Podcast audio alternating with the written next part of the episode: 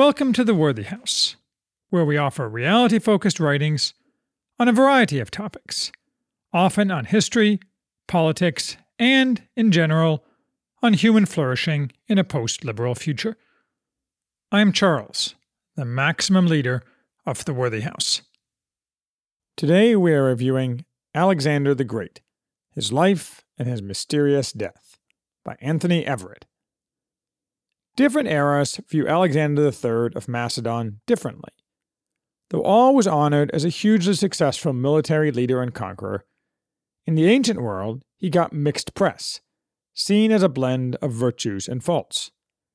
In the Middle Ages, and really until the 20th century, he was usually regarded as among the greatest men of history, and surrounded by myths exaggerating his accomplishments.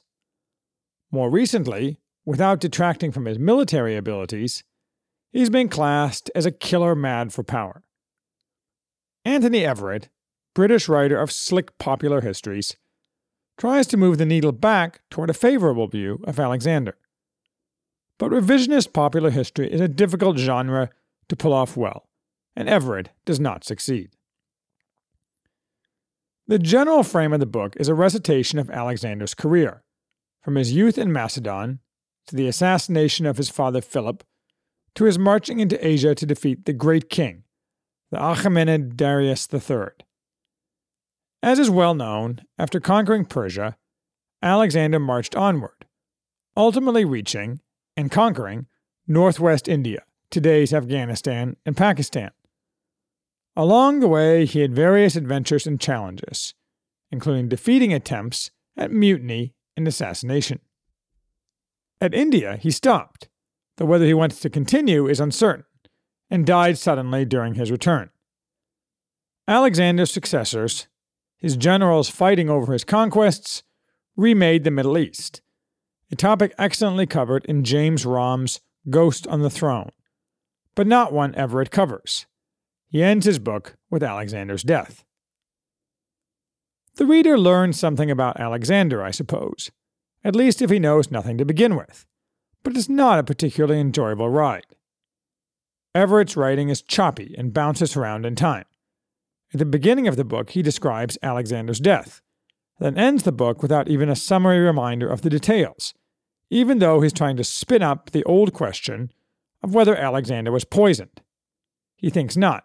Despite the breathless title, Everitt sheds no new light on the question. Far too much modern slang is used, much of it British slang opaque to Americans. Moreover, rather than admitting the problem that there exists today zero contemporaneous, or even near contemporaneous, sources for Alexander's life, Everitt repeatedly substitutes melodramatic fan fiction and identifies it as fact. Everitt is most famous for his 2003 biography of Cicero, which was excellent followed by a 2006 biography of Augustus, which I have not read. In 2009, he offered a biography of the Emperor Hadrian, which got less attention, and now this book, which has gotten even less. I can't directly speak to Hadrian, but what really cripples Alexander is its ham handed efforts to be a revisionist history. The author has two main projects, both requiring that Alexander be cast in a positive light thus requiring withdrawing the focus of modern scholarship on his mass killing. The first project is to defend Alexander against the common ancient criticism that as he made conquest after conquest, he abandoned his roots, going native, and engaging in practices despised by the Greeks, such as self deification and a variety of effeminate Eastern practices. The author instead tries to interpret Alexander as a crusader against racism as embodied by the conservative Macedonian warriors. Even though the concept of racism itself is a wholly modern concept, and Everitt's execution of this defense is just clunky. The second project, since Everitt is obsessed with homosexuality, is to attempt to prove that Alexander is, and should be, a wonderful gay icon. Forcing these modern fascinations into the book, and Alexander into a shape wholly alien to the ancient world, ruins what would otherwise have been a serviceable, if easily forgotten, biography. Although he tries to conceal the sparsity of the sources and their contradictions of his claims, if you pay attention, Everitt relies nearly exclusively on two obvious sources and one less obvious. The first obvious one is Plutarch, who wrote nearly 500 years after Alexander and famously covered him in his Parallel Lives, comparing and contrasting him to Julius Caesar. The second is Lucius Flavius Arrianus, known to us as Arrian, who also wrote nearly 500 years after Alexander. The less obvious source is Quintus Curtius Rufus, a mysterious Roman of uncertain date, maybe around AD 50, thus 400 years after Alexander, who wrote one book on Alexander, much of which is missing and is, as Everitt says, tendentious and moralizing, not to mention highly suspect as to its accuracy. All these sources are very thin and, as typical of the ancient world, unreliable at best as to most specific incidents. I have multiple copies of each of these books, and I reviewed them while reading Everitt's book and while writing this review. Everitt uses them appropriately when discussing Alexander's military campaigns or the disputes among his lieutenants, but he used them mendaciously to advance his revisionist projects. Now, the past is a foreign country. They do things differently there. We are well informed, though not by this book, about the classical Greek institution of male homosexuality, or rather pederasty. This had nothing to do with the modern belief that some people are born homosexual. Greek non slave men, citizens, all of whom by definition were also warriors, frequently engaged in highly formalized homosexual relations during, and only during, a defined period of early life, prior to marriage and procreation. In a society where women were mostly regarded with contempt, and the need to bind men to each other for success in battle was primary, the Greeks found that pederasty, the temporary sexual domination of a puberty age boy by an older man in his 20s was a desirable social structure, as odd as it appears to us. As Paul Rahe says in The Ancient Regime in Classical Greece, strange though it may seem, the Greeks regarded the homoerotic passion linking a man with a boy as the cornerstone of political liberty.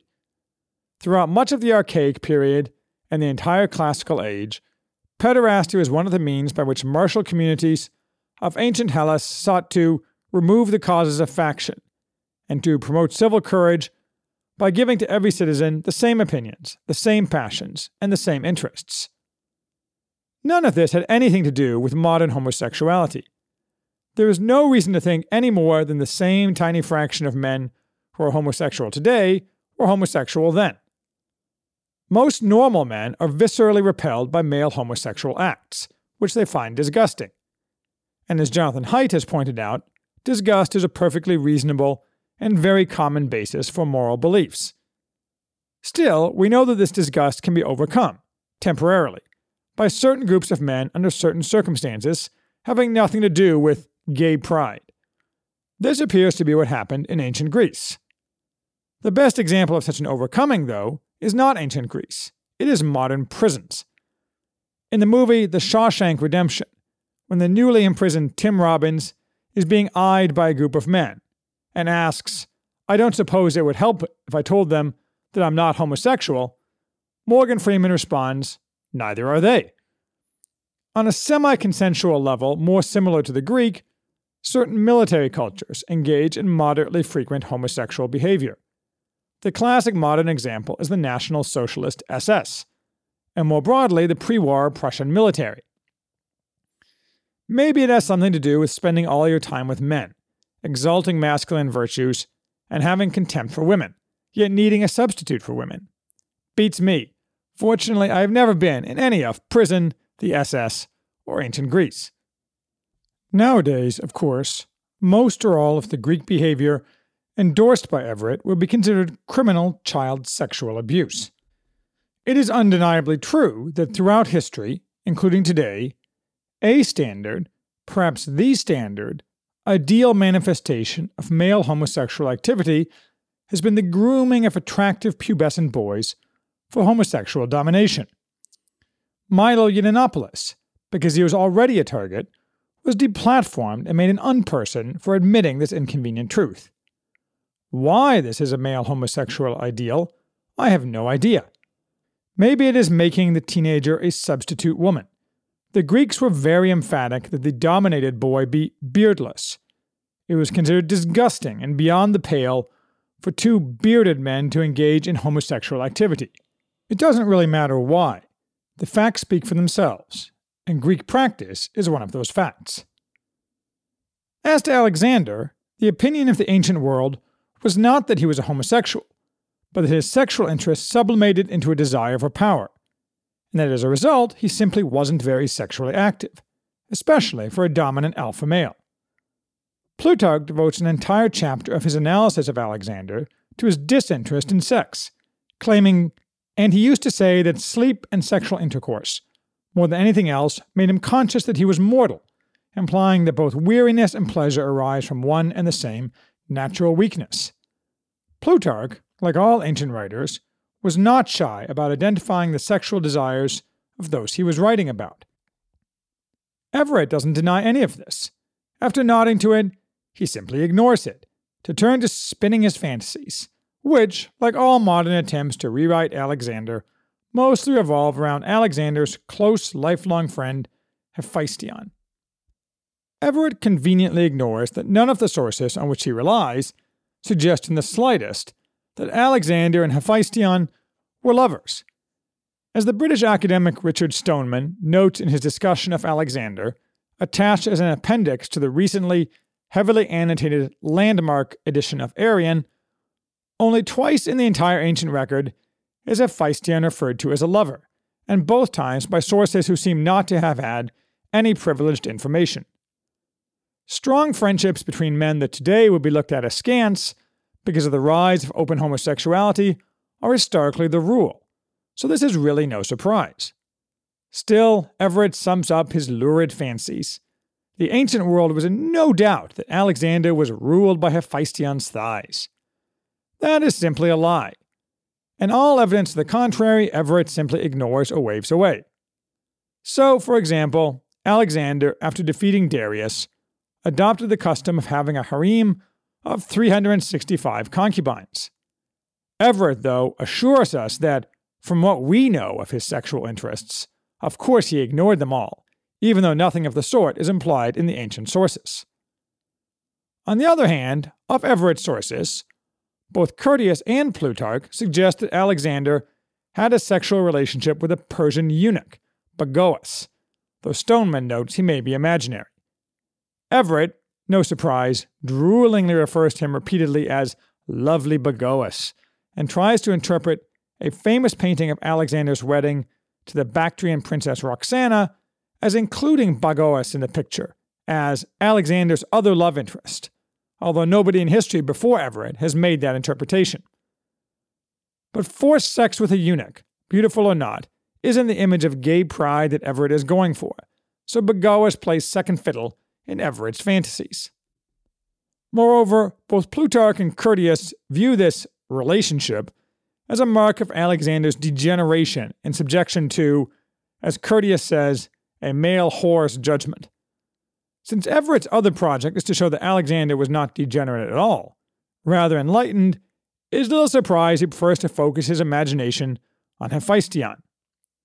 Trying to reinforce his tale, Everitt tries to redefine what is known about Greek male homosexuality. For example, he claims that all the Greeks saw the relationship between Achilles and Patroclus in the Iliad as that of homosexual lovers, skipping over that is nowhere implied in the Iliad, written at a time before formalized pederasty was introduced, is not often suggested even among later Greeks, and doesn't even make any sense in the later Greek framework, since Achilles and Patroclus were the same age, as were Alexander and Hephaestion.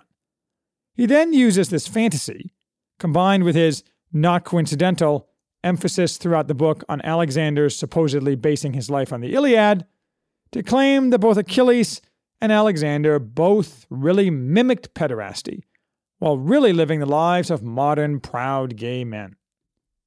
This culminates in the wild claim that Alexander was determined to live his life as one of a loving and inseparable male couple.